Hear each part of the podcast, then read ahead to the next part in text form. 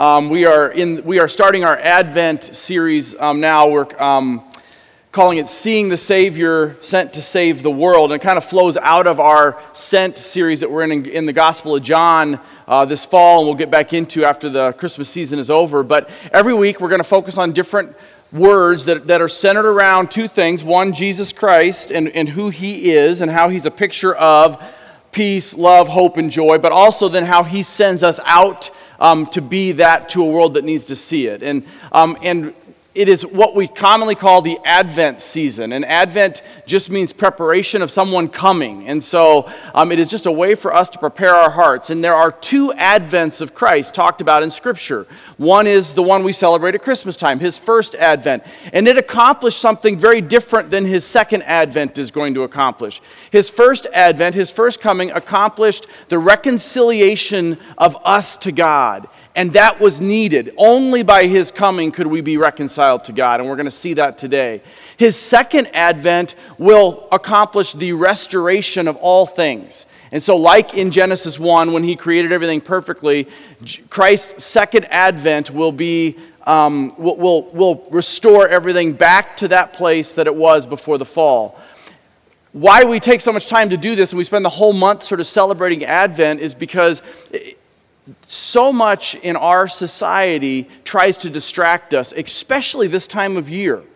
You know, you, you could see even from um, your bulletin and how when you opened it up, it probably blew up in your face because of all the different inserts in it, right? There's a lot of stuff going on. Right, there's a lot of good stuff even going on. But, but I just, I, I guess I want to, before we jump into the message, I want to implore you set your priorities now.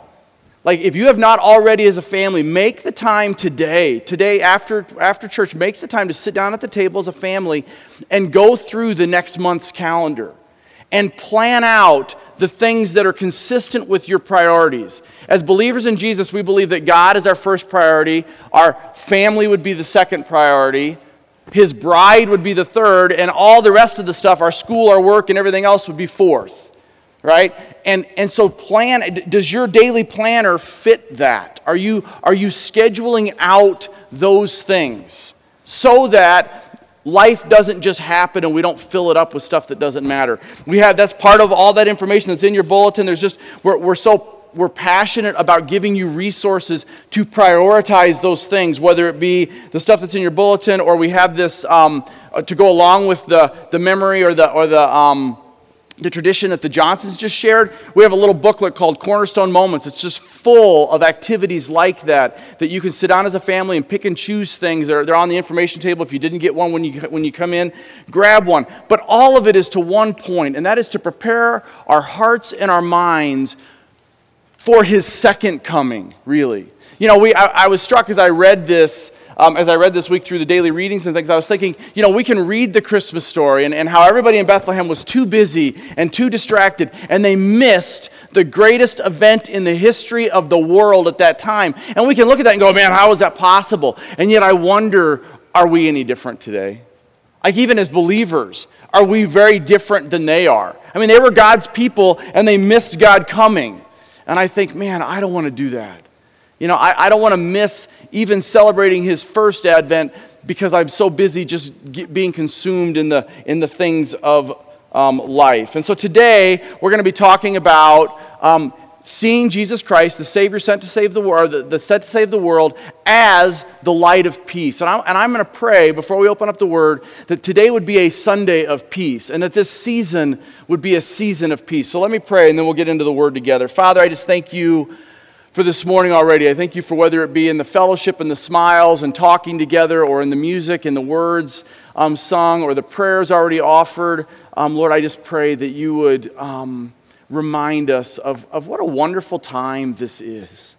Lord, as has already been prayed, I, I, I do pray that in the next few moments, my own heart, the hearts of those who hear, would not be distracted, Lord, that we would have a singular devotion to you. Lord, I pray for the mouth of this speaker right now. Lord, I pray that if there's anything that's going to come out of my mouth that is not of you, that you would close it. I pray for the ears of the hearer, that you would supernaturally open ears, deaf ears, that you would open eyes, blind eyes, that we would behold wonderful things from your truth now, and that you would grant us your perfect peace in Jesus Christ. And all God's people said, Amen. So here's the question for today What is the peace of God and how do you get there? What is the peace of God and how do you get there? I took a, um, a, um, a definition that had been given to me and I tweaked it a little bit, and here's how I am defining the peace of God the tranquil state of the soul, fully assured of its eternal salvation in Christ, and completely content in all God has planned for it. The peace of God is the tranquil state of the soul, fully assured of its eternal salvation in Christ and completely content in all God has planned for it. There is a vertical component to God, to the peace of God, between us and God. Right? That, that, that ultimately Jesus came not that we would have comfortable lives, but that we would have peace with God because we were enemies of God prior to knowing Jesus Christ. There's also a horizontal part of the peace of God that it, it, affects everything from how we see our circumstances to how we interact with each other. And we're going to talk about both of those things today as we look at this Savior who is sent as the light of peace. The, one of the questions I would ask you is what keeps you, right now in this moment, just ask yourself, and we'll finish here at the end, what keeps you from the peace of God?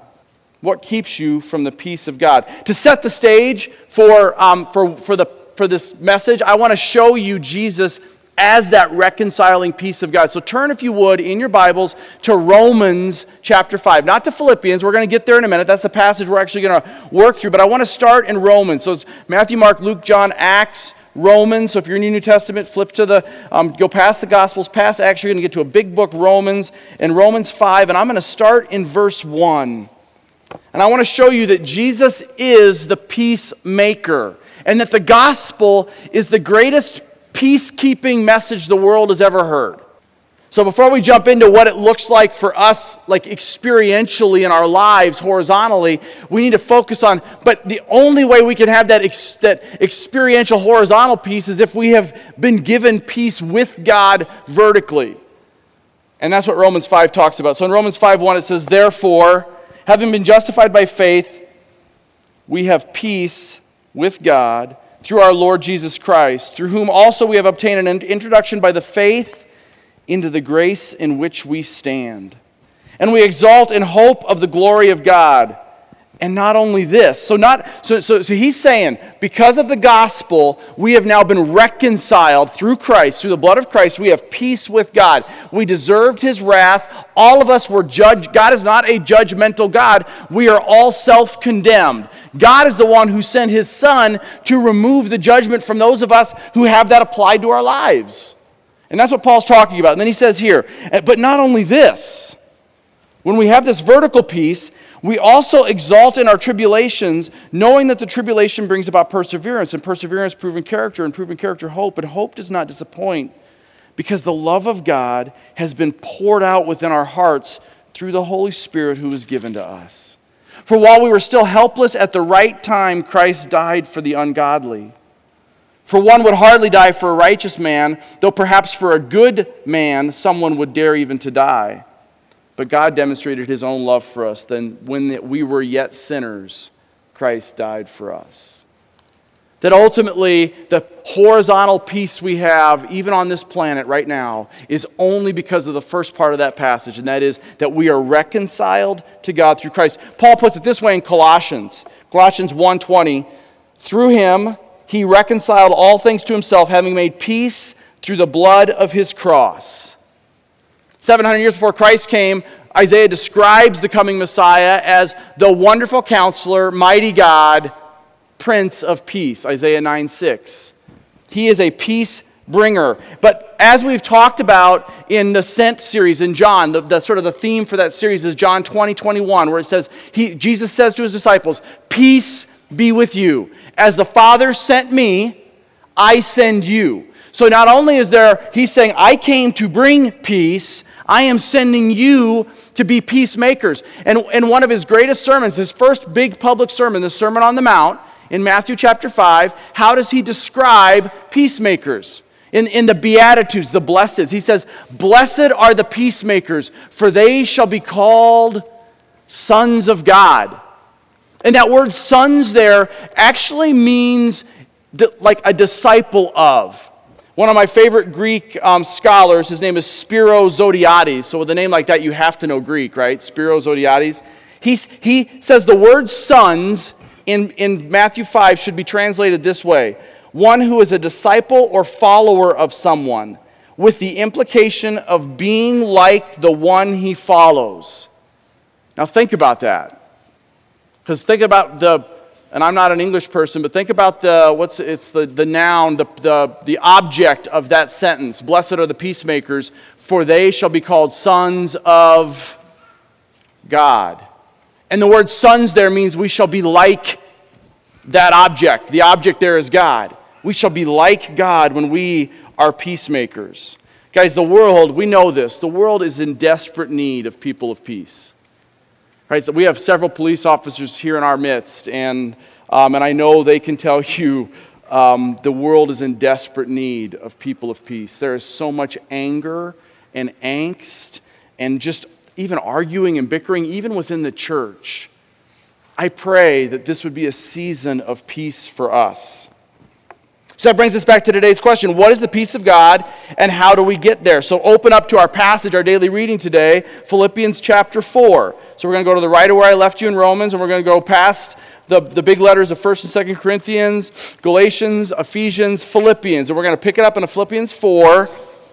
And the, the, the letter, because we're going to jump into Philippians. Actually, I'm going to start in verse or in chapter three in a minute, because the letter I want to. We're jumping right into the middle of it, and in, when you're teaching the Word of God, you want to you want to give context because context is king. It explains what we're going to read, and so when he says when we're going to read starting in chapter four, we need to know where he's coming from. Philippians was a letter that Paul wrote, the Apostle Paul wrote to the church at Philippi, and he was writing. It was very they were very in to their citizenship as Romans. So he's going to write to them in this context, in this flavor of we are citizens, but citizens of someplace else. And in, don't, don't turn there, but in Philippians 1.27 it says, Only conduct yourselves in a manner worthy of the gospel of Christ, so that whether I come to you and see you or remain absent, I will hear of what you have that of I will hear that you are standing firm in one spirit, with one mind, striving for the faith of the gospel. He's saying that that word conduct yourselves means live like a citizen. He's saying live like a citizen of the gospel, is actually what that phrase means. Now, in, in chapter 3, if you look at chapter 3, verse 20, right before our daily reading, verses um, to, to kind of run up to, to chapter 4, verse 1. So in verse 3, chapter 3, verse 20, it says, For our citizenship is in heaven He's reminding them, You're not Romans, you're Christians, from which also we eagerly wait for a Savior, the Lord Jesus Christ, who will transform the body of a humble state into the conformity with the body of his glory by the exertion of the power that he has even to subject all things to himself. He's saying, Guys, remember who you are. Remember who you are, and, and this is what a citizen of heaven looks like. So the question becomes for us today, as we're talking about peace and, and, the, and, and the season that we're in and everything else, how does our citizenship as Christians practically impact our living here today?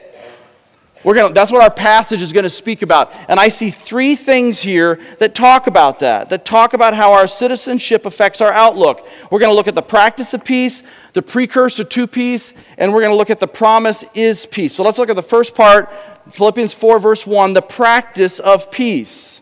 And we're just going to quickly touch on all of these. It says, Therefore, my beloved brethren, whom I long to see, my joy and crown, in this way, stand firm in the Lord, my beloved. I love Paul's, I mean, Paul had the shepherd's heart. He loved his people. Look at how he describes them. I long to see you. You are my joy and my crown. And then he says, In this way, stand firm. In what way? In what way? Well, he's going to tell us what he's saying. So, in this way, act like Christians. In what way? And then he's going to outline three of these areas. The first one is the practice of peace. He says, I urge Euodia and I urge Syntyche to live in harmony in the Lord. That word harmony there means to understand, to be wise, to be modest, to be humble. He's telling these two ladies in the church, guys, just love each other. I, I, I urge you to tell these two ladies just love each other, just be understanding towards each other. Indeed, true companion, I ask you also to help these women who have shared my struggle in the cause of the gospel together with Clement, also, and the rest of my fellow workers whose names are in the book of life. Guys, this is not a church discipline issue. He's not calling out these ladies. He is in a pastor's heart, gently saying, Hey, these, these people have been a huge blessing to me. Help them remember who they are in Christ. He is trying to remind the church at Philippi that unity is what matters. Because, guys, where there is disunity in the body of Christ, the enemy is at work. So, so we, as and the enemy is so good at creating disunity. When we are engaged in negative conversations about each other, whether they be people that are here or people who have left or people from other churches, when we are engaged in negative, that is, we have to recognize that that is the enemy at work. And, I, and he is laughing at us because we are not practicing the peace that Paul tells us to practice. Right? I, in, in, Matthew chapter 5, also in the, in the um, Sermon on the Mount, I, Jesus says in Matthew 5 23, he says, When you come to the altar to offer your sacrifice and you re- remember that, that you have something against a brother or a brother has something against you, do you remember what he says? Don't present your sacrifice. Go reconcile. Go make peace. Blessed are the peacemakers. And then come back and offer your sacrifice. Coming to church every Sunday, I mean, in our vernacular, it would be coming to church every Sunday and bad mouthing your Christian brothers and sisters. It, it is, it is, there is no blessing in that from the Lord. There's nothing. He's saying, I, I do not see your sacrifice. I, I long for the day that we humbly risk having hard conversations with each other instead of grumbling and complaining as Christians about each other behind each other's backs, which, which I admit I've been guilty of as well. So the first thing is he's saying practice peace to experience God's peace. The second thing is what is the precursor to peace? The precursor just means something that must come before something else. So Paul's going to tell us here's the fir- first, this needs to happen before you can get to the peace of God. So, one, practice unity. The second thing, here's some things you need to do. Look at verse 4. Rejoice in the Lord always. Again, I say rejoice. Let your gentle spirit be known to all men. The Lord is near. Be anxious for nothing, but in everything, by prayer and supplication, with thanksgiving, let your requests be made known to God. There are three commands in those three verses. In the, in the original languages, there are three what are called imperatives. It's like a, it's like a drill sergeant barking an order to, the, to his subordinates. They are not suggestions, they are commands. There are three there. One is be joy, in verse 4, it's be joyful. Five is be gentle. Six is be faithful. And we're going to quickly look at that. The first one, be joyful in verse 4. Rejoice in the Lord always, he says. Rejoice in the Lord. He's saying, be joyful. If you want the peace of God, you have to be joyful. It's the passage I read in Romans. He says, not only are we reconciled to God, then he said in verse 3, not only this, Romans 5 3, but we even see our tribulation as something as a blessing because it is producing perseverance and perseverance proving character and character hope and he goes on or you look at james and he says consider it all joy my brothers and we're like, yeah, that doesn't, uh, yeah, that doesn't sound like much fun. What are we talking about here? Or the passage we looked at a few weeks ago for Thanksgiving, 1 Thessalonians 5. Rejoice always, pray without ceasing. In everything give thanks, for this is God's will for you in Christ Jesus. You're like, yeah, but, but Paul, that's, all, that's really, uh, can you tell me how? Yeah, sure. Jump down to verse 11. So we, this was not part of the daily reading, but look at what he says. In verse 11, he says, Not that I speak from want, for I have learned to be content in whatever circumstances I am. I know how to get along with humble means and also to know how to live in prosperity. And in every circumstance, I have learned the secret of being filled and going hungry, both of having abundance and suffering need. Now, wait for it. He just said, I have learned the secret of joy in everything. We should all be like anxiously waiting to hear, okay, what is it, Paul? Fortunately, he tells us I can do all things through him who strengthens me. Right? That is where our joy comes from. That is where it's found. The first thing we have to do is be joyful. To find peace, the first thing is we have to be joyful. The second thing is we have to be gentle. He says in verse 5, let your gentle spirit be known. It means to be gracious, to be forbearing. When he says gentle, he means be gracious.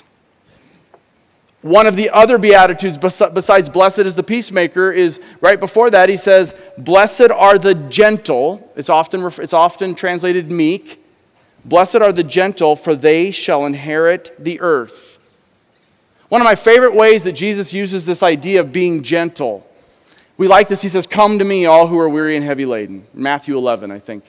Come to me, all who are weary and heavy laden, and I will give you rest. And then he says, Take my yoke upon you and learn from me. Do you remember how he describes himself? For I am gentle and humble in spirit. But then this is the part I love, and I used to miss this all the time.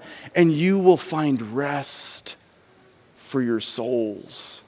Guys, do you get that? What he's saying there? He's saying, Come, come, come walk with me. Come walk like I walk. I am gentle and I am humble. And it is in those places, Doug, you will find your soul rest. I need that especially this time of year. We can often go, okay, Paul, you know, he talks about all this suffering and considered all joy and all these other things, and he says, we can go, you know what, easy for you to say. Easy for you to say, Paul, easy for you to say, James. If you, if, if you say that about these men of faith that write these commands to us, so one was be joyful, the other was be gentle. If you, if you read, if you go, okay, that was easy for Paul, we, we, you don't know Paul's life. You're not going to turn there, but in 2 Corinthians chapter 11, Paul outlines how brutally he was brutalized. He lists all of these things that went on in his life. And no matter what you've been through, and there are people here who are hurting and have been through some horrific things, none of it, I, and I'm not saying this just to, to belittle you, I'm just telling you this was Paul's life. None of it compares to what Paul went through. None of us want that ministry, not a one of us, right? And yet he's the same guy that said, we, not only this, but we rejoice in our tribulation. Why? Because that was, that was 1 Corinthians, 2 Corinthians 11. In 2 Corinthians 12, there's the scene where it says, And there was given to me a thorn in my flesh, Paul says, that I begged God, I supplicated God, he says, three times, please take this from me. What did Jesus say to him? My grace is sufficient for you for my power is perfected in your weakness. Remember what Paul's response was? Therefore, I am going to boast in my weakness. Because when I am weak, then I am strong in Christ. I can do all things through Christ who strengthens me. Guys, I, that we would be a people that wouldn't feel like we need to put on pretense and act like we got our act together and everything's fine. when people ask us today during the fellowship meal when we're all stuffing our face with tryptophan and we all fall asleep later and we're all hanging out, when somebody says, How you doing? and we can honestly say, You know what? I'm really struggling right now. I am not feeling the peace of the season that we're supposed to be in. I, my wife and I are at odds. Guys, that we would be able to say that because this is a place of grace. Right? And, I mean, if we can't say it here, if, if I can't say it to you, who can I say it to? We have had people leave this church because they have said, I do not want a pastor who's going to stand up there and tell me about all of his struggles and his sin. And I'm like, well, then you're in the wrong church. Because I, I, I am a sinner saved by grace, and I got my struggles. And if I can't come to my family, and I, and, and, I, and I say that, it sounds like there's a question hanging out there like I can't. Praise God, I can. Because you're sitting here. You haven't left. And I'm a mess. Because you're not sitting here for me anyway. But that's good. The point is, Paul knew man, life is hard, but I'm still supposed to be joyful. I'm still supposed to be gentle. And there's a third one be faithful. Be faithful he says in verse 7, no, I'm sorry, in verse 6, be anxious for nothing. Right? And be anxious for nothing. That's, that is a picture of being. Now, how does, how does being anxious for nothing and being faithful connect? Because the, apps are the opposite of faith is fear, worry, we talked about this before. The idea, the, the word, we often think of faith as obedience, and in a lot of ways, faith and obedience are synonymous in the Bible, but faith and belief are really far more connected in, in the scriptures. He's saying, Be anxious for nothing because I believe in the promises of God. Now look at what he says. He even so so okay. So how do I do that? How, because I'll be honest, I have I have nights. I used to more now or more more years ago, but but still now I'll wake up in the middle of the night, full blown anxiety attack, heart rate going 140 beats a minute when I'm laying in bed. How is that possible? Because half of my brain is thinking about all the things that are going on and well, I got a mortgage payment, we got this and we got that going on. And, and, I'm, and I'm going, okay, be anxious for nothing, but in everything, with prayer and supplication, with thanksgiving, let your request be known with God. And the other half of my brain is going, yeah, but, yeah, but, yeah, but, yeah, but. It's the battle we all face. Right? But he tells us what to do. He says, in that moment, Doug, in that moment, church, in everything, in prayer and supplication, with thanksgiving, let your requests be made known to God. He says, don't just pray in prayer and supplication. Supplication is just prayer, but it's begging prayer. Supplication is just a fancy word for pleading to God.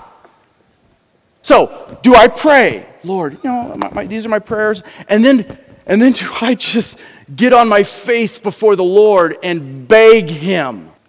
But then here's the key get this prayer and begging with thanksgiving. See, that's huge. That, that last piece is huge. I can pray and I can beg, but do I stop and give God thanks no matter what? Give thanks in all circumstances, for this is your God's will for you. Do I give thanks there? See, why does that matter? Why is that so huge? Here's why. Because when I take that step of not just praying and begging, but thanking Him, it is reminding me of His heart for me. It is reminding me of who I am to Him. It is reminding me that He is in control of everything, even the junky stuff. It is part of that vertical relationship. Okay, God, remind me of who you are. Remind me of your faithfulness. Remind, Lord, I, I thank you for the trials that we've been in as a family. I thank you for the struggles we're in as a church. I thank you for that. I beg you that you would fix all of it. But it reminds me of who He is of who I am to Him and of what He's done for me and what He's done for you. It is the picture of what Isaiah said in Isaiah 40, verse 10 Do not fear, for I am with you. Do not anxiously look about you, for I am your God. I will strengthen you. Surely I will help you. Surely I will uphold you with my righteous right hand. Guys, if you don't have that verse underlined in your Bible somewhere, right, just write down the verse reference right now and get it memorized. So he showed us three things. In order to have the peace of God, here are three things we have to have. Right? We have to have, we have to have, um, we have to be humble. We have to be, or sorry, joyful, humble, or gen- joyful, gentle, and faithful. Let's look at the last piece. The promise is peace. So if we do those three things, if according to him, if, if we're practicing peace with each other in unity, if we're if we're putting first things first, I am being joyful. I am being gentle of spirit. I am being faithful. Here's what he says. Look at verse 7. And the peace of God, which surpasses all comprehension, will guard your hearts and your minds in Christ Jesus.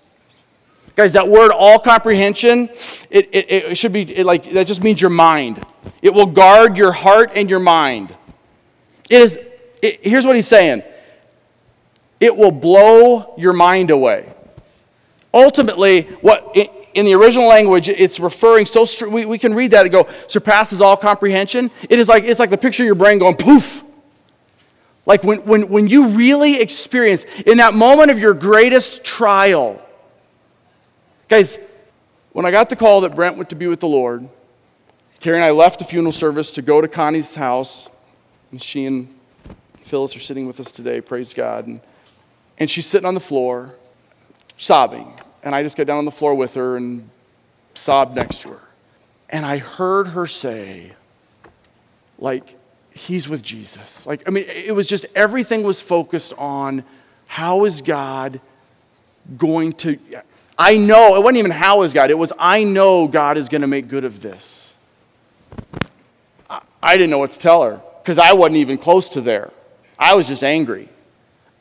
And Connie will tell you she's had moments like that since then. She hasn't stayed there every minute of the day in her grief. But guys, in that moment when I'm on the floor with her and she's and she is praising God for what he has done, even though she doesn't understand it and doesn't like it, that is the peace of God that surpasses. That is the peace of God that will blow your mind. And it blew mine. So, just like He gave us three things that we have to do first in order to experience His peace, He gives us two more commands. And we're going to finish up with this, wrap this whole thing up with this. He gives us two commands to do to keep peace. So he's saying, have these things in your mind. You need, to, you need to be joyful. You need to be gentle. You need to be faithful. And then you will experience the peace of God. And to keep that peace, do two things. He's going to tell us in verses 8 and 9. He's going to say, think about wonderful things and do wonderful things. So let's pick it up and see what he says. Finally, brethren, whatever is true, whatever is honorable, whatever is right, whatever is pure, whatever is lovely, whatever is of good repute, if there's any excellency and anything worthy of praise, dwell on these things. Guys, get, get what he's saying honorable, right, pure, lovely, good reputation, excellence, worthy of praise. Dwell on these things. That word, that phrase dwell means to think about, to ponder, to meditate on. Guys, what we fixate on mentally, we will migrate towards. What we fixate on, we will migrate towards. Bad stuff in, bad stuff out. Good stuff in, good stuff out. That's the truth. If we are engaged in watching inappropriate stuff, it is going to make our behavior inappropriate. It can't not. If we are engaged in conversations that are neither edifying nor encouraging, we, we can, guys, we cannot even in our own conversation in our head, which is what we spend, what we spend more time talking to ourselves than we talk to anybody else, right? We cannot walk around all day thinking negative thoughts about other people, about situations, about whatever, about God, and then turn around, flip a switch, and be all of a sudden be full of joy and be gentle and be faithful. It does not work that way. You can't. Your countenance will become what you fixate on. So he's saying, guys, fixate on true, honorable, right, pure, lovely, good reputation, excellence, worthy of praise. Isaiah, again in Isaiah 26, it's one of your daily readings. He says, You will keep in perfect peace all who trust in you, all those whose thoughts are fixed on you. Guys, it's why we have all this stuff going on. It's why we have the daily advent on the back of your connecting points, and it's got this really small print that you need a magnifying glass to read to get it all in there. But it's got daily readings, and it's got activities and discussion questions. We've got the little booklet that has all the, inf- the different things you can do as a family because it's all, all any of this stuff is, is our admittedly lame attempt to try to help you find things that are lovely excellent, worthy of praise, so that you will fixate on those, so that you will migrate towards that as we get as together we move towards his celebration of his first advent. It's not just about being busy, it's about doing stuff that is going to change our outlook.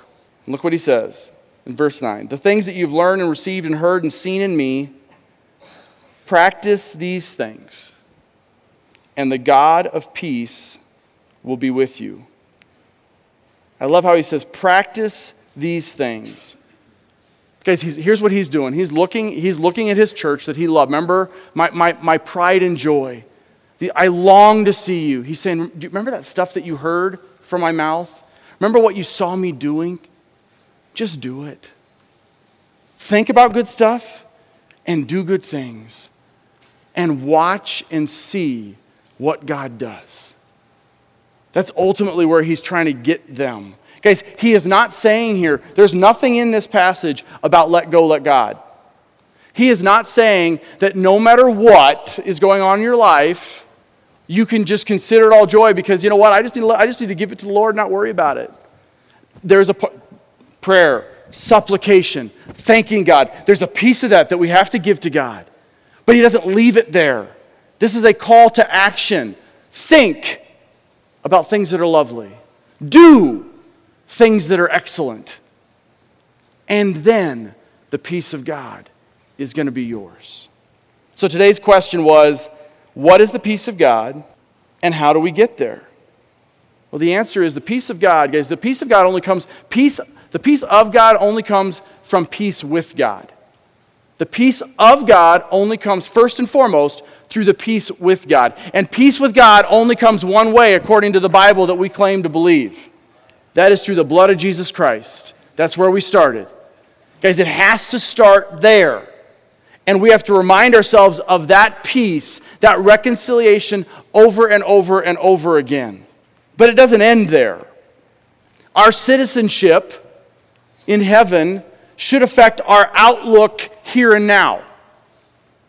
And so I'm going to close in that. We're going to, we, today's a prayer Sunday, and I'm going to close in just asking you to um, take some time. So if the lights would come down, and I'm going to just um, read a passage out of what perfect peace is going to look like.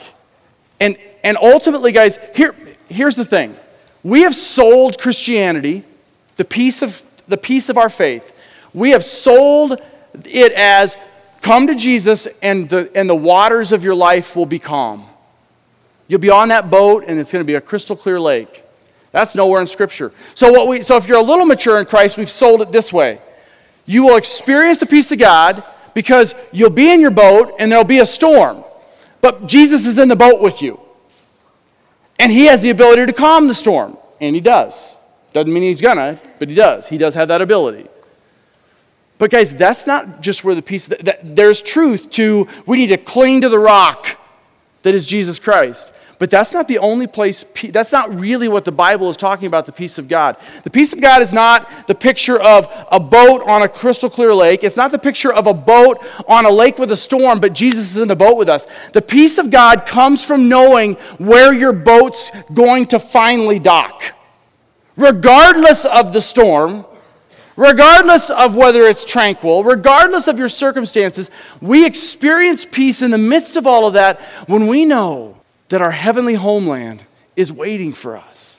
And here's what it's going to look like. It says, Then I saw a heaven. I'm reading out of Revelation 21. It says, Then I saw a new heaven and a new earth, for the first heaven and the first earth had passed away, and there was no longer any sea. And I saw the holy city, the new Jerusalem, coming down out of heaven. And God had made ready a bride adorned for her husband. That's us. I heard a loud voice from the throne, saying, Behold, the tabernacle of God is among men, and I will dwell among them, and they shall be his people, and God himself will be among them. Now, get this, guys. This is what the perfect peace that will come at his restoration, his second advent, this is what it'll be. And he will wipe away every tear from their eyes, and there will no longer be any death, and there will no longer be any mourning, or crying, or pain. The first things have passed away. And he who sits on the throne said, Behold, I am making all things new. Write these words, for they are faithful and true. And then he said to me, It is done. I am the Alpha and the Omega, the beginning and the end, and I will give to the one who thirsts from the springs of the water of life without cost. He who overcomes will inherit these things, and I will be his God, and he will be my son. Let's pray. Father, I thank you in this moment that we can just take a minute and be still before you. Lord, I pray for those right now that hear my voice and don't have peace with you. So, how can they possibly have peace from you? How can they possibly experience the peace of God that surpasses all understanding? So, Lord, I pray right now for those people that do not know if they are truly reconciled to do business with you right now and for you to do business with them. And Father, I do pray for all of us that the things in our hearts and our minds and our lives that rob us of peace, keep us from being joyful, gentle, faithful, I pray that you would bring those to mind right now. Father, I pray for this time of year that we're in, that we would make room for the Messiah. Or that even today, we would clear the clutter of our minds, of our hearts, of our schedule. Lord, I pray in the name of Jesus that you would turn my heart and, and the hearts of my brothers and sisters here just to be hot hearted for you this season. Lord, that we would soak you in, that the frustrations and the fatigue and the weariness would go away, that we would experience your peace from you, through you, to you, towards each other. Father, I thank you most of all for the fact that you did not leave it up to us. Lord, that you did for us what we could not do. That you came here and lived among us. That is what we celebrate this season. Lord, that should be motivation enough. God came near. And now, through your cross, through that reconciliation, you are in us. May that bring us joy. May that make us gentle. May that keep us faithful. May your spirit bring to mind things that are lovely and true and honorable. And may we walk worthy of the gospel for which you came to claim. In Jesus' name, amen.